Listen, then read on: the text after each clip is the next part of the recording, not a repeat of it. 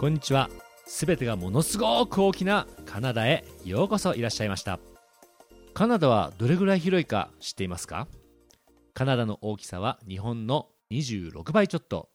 カルガリーのあるアルバータ州だけでも日本の1.8倍の広さです。カナダは東西に長いので国内に時差があることは知っていると思います。一体いくつの時差があると思いますか？太平洋山岳時間帯中央時間帯大西洋時間帯。この4つまでは思い浮かぶのではないでしょうか。例えばトロントとバンクーバーでは時差が3時間もあります。実はカナダの会社は時差で非常に苦労しています。カナダの中心はトロントです。トロントに本社のある会社は普通9時に始まりますから3時間時差のあるバンクーバー支店は大変です。大きな会社は朝7時から始まる会社も少なくありません。ここカルガリーの会社も早く始まる会社が多く帰宅ラッシュは午後の3時頃から始まります。国が大きすぎてもかえって大変なこともあるようです。皆様の訪れているカルガリーはカナダで4番目に大きな都市です。一番大きな都市はトロント。2番目がモントリオール3番目がバンクーバーそして4番目がこのカルガリーです。普通大きな都市は輸出や輸入に便利な海岸に発達します。日本でも東京大阪名古屋などすべて海沿いにあります。カルガリーは一番近い海太平洋から1000キロも離れています。荒野のような大平原の中にポツンと大きな町が発達しているのは一体なぜでしょう？カルガリーには現在130万人以上の人が暮らしています。ここに住んでいる人たちは一体どんな仕事をしている人が多いのでしょう。皆さんご存知の方はいらっしゃいませんか？答えは石油です。信じられないかもしれませんがかつてこの辺りは遠浅の海だったと言われています。石油や天然ガス石炭などの資源を化石エネルギーと呼んでいます。遠浅の海だった頃大きくサンゴ礁が発達した場所があります。デボン紀と呼ばれる恐竜が現れるもっともっと前の大昔に発達したサンゴ礁だった場所を掘り当てると石油が出るそうです。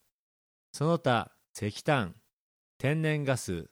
硫黄などの天然資源がアルバータ州では非常に豊富です。その石油などの天然資源を中心にカルガリーは発展してきました。カルガリーは一歩郊外に出ると広大な牧草地が広がります。牧草地の生産物は食肉用の牛です。そのお肉はアルバータビーフとして世界的にも有名です。カルガリーは石油の町として知られていますがもう一つの顔を持っています。それはカウボーイの町です。かつてアメリカの開拓団が新たな開拓地を目指して西へ西へ開拓していきました。やがて開拓団はロッキーに行く手を阻まれもう開拓する土地がないという頃カナダ政府が大量の牛とともにカーボーイたちを移民としてこの地に招き入れたのです。アメリカからの移民が多いこの地区は今でもカナダの中で比較的アメリカ人気質だと言われています。北米の人にカルガリといえば何でしょう？と問いかければ多くの人がスタンピードと答えますスタンピードは世界最大のカーボーイのお祭りですもともと牛の品評会から始まったイベントですが、今では毎年7月になると、世界中からカーボーイが集まり、ロデオなどその腕を競い合います。特に4頭の馬に小さな馬車を引かせるレース、チャックワゴンレースが有名です。有名なので皆さんの中にもニュースなどで見たことがあるかもしれません。スタンピードのイベント中はカルガリ中の人々がカーボーイのコスチュームを着る習慣があります。銀行員などのサラリーマンもカーボーイの格好をして会社に通います。カルガリー空港に到着した時に空港で赤い制服を着たボランティアの案内係を見かけませんでしたか？ボランティアの人たちは皆白いカーボーイハットをかぶっています。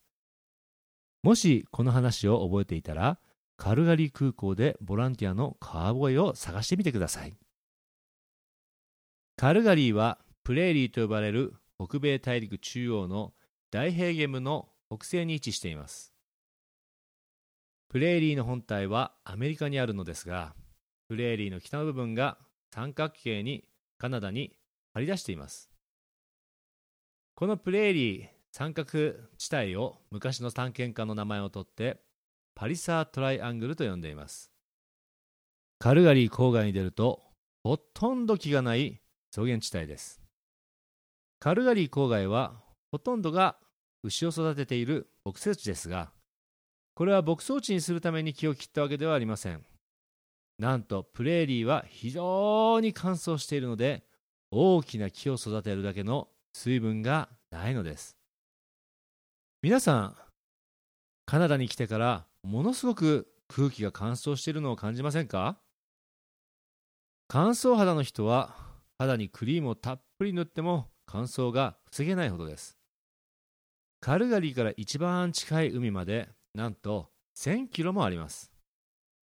日本では内陸の長野県でも海から1000キロも離れていません。ジェットストリームで太平洋から運ばれてくる水分はカナディアンロッキーなどを越えて1000キロ旅をするうちにすっかり乾燥してしまうのです。具体的な降水量で表すとカルガリーのあるプレーリーは年間の降水量が400ミリ前後です。東京の年間降水量は1500ミリぐらいですからカルガリーは東京の4分の1程度しか雨が降らないのです。しかもプレーリーで水分が蒸発する量は年間約600ミリ。ですので水分の収支は常に同じです。プレーリーで大きな木が生えるのは川沿い。窪地になって水が溜まりやすいところ。もしくは人間が植えた場所だけです。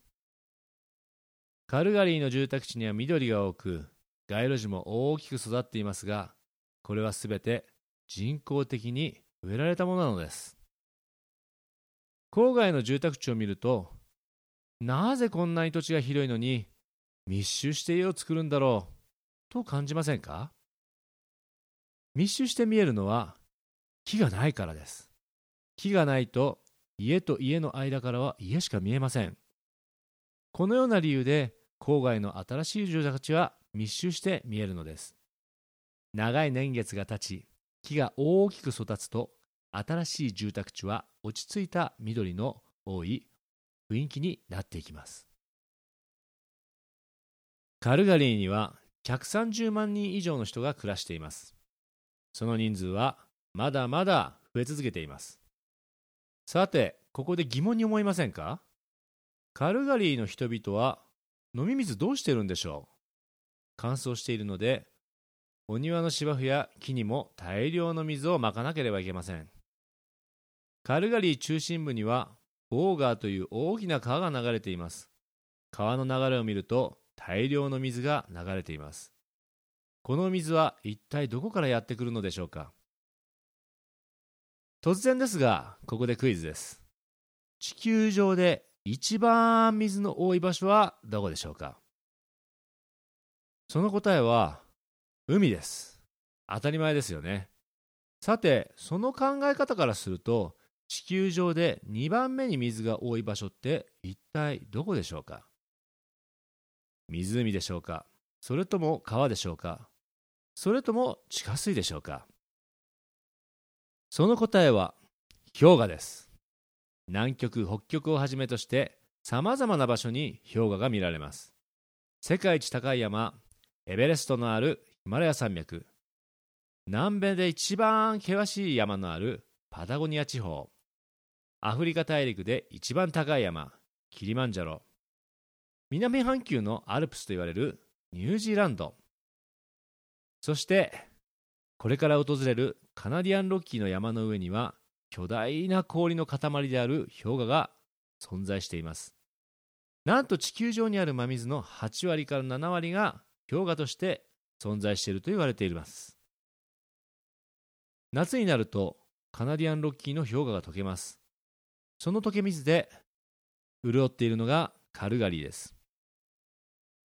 氷河という巨大な水の貯蔵庫がある限りカルガリーに水不足はありません。つまりカルガリーの生活は氷河によって支えられていると言っても過言ではないのです。ボーガーをはじめとしてカナディアンロッキーの氷河を源に流れる川にはいくつもダムが作ってあります。冬になると氷河は溶けませんから氷河が溶ける夏の間にたっぷり水をダムに蓄えます。冬の間はダムに蓄えられた水を使えますから一年中水不足の心配はありません。カルガリーの街を抜けるとハイウェイでカナディアンロッキーまで一直線ですカルガリーからカナディアンロッキーへ続くハイウェイをトランスカナダハイウェイと言います実はこの道路はカナダで最も重要な道路です。トランスカナダハイウェイのトランスという言葉は横断という意味があり、この道路は西の端、太平洋側はブリティッシュコロンビア州の州都ビクトリアから大西洋側はニューファンドランド州の州都セント・ジョーンズまでをつないでいます。1号線と呼ばれるところをすべて合わせると全長なんと8000キロもあります。成田空港からバンフまで9000キロほどありますから、成田空港から飛行機で飛んできた距離と同じぐらいの長さがあるのです。全部走るには1日500キロ、東京大阪間、運転しても16日間もかかります。今日はそのトランスカナダハイウェイのほんの一部を体験できます。今日は8000キロもあるトランスカナダハイウェイのほんの一部を通りますが、トランスカナダハイウェイでも一番ドラマチックに風景が変わるところが今日走る部分です。もし京都は反対側、カルガリーからトロント方面に車を運転すると、ずっと大平原で2日間ほど景色が全く変わりません。大平原が終わっても針葉樹の森に囲まれ、景色はトロントまでずっと単調ですカルガリーからロッキー方面に向けて車を走らせるとしばらく大平原ですが30分ほどするとなだらかな丘をいくつか越えていきますなだらかな丘が始まると今までほとんど木がなかったのですが道路の両側に木が出てきます木の幹を見ると木の肌が白いので白樺のように見えますが、これは白樺ではありません。白樺は育つのに大量の水分が必要なので、アルバータ州にはほとんど白樺はありません。この木はアスペンという非常に乾燥に強い木です。標高が上がると水分が乾燥しにくいので、高い丘の上には自然に木が育つのです。なだらかな丘が終わるといよいよ世界的にも有名なカナディアンロッキーですカナディアンロッキーに入るとさらに標高が上がります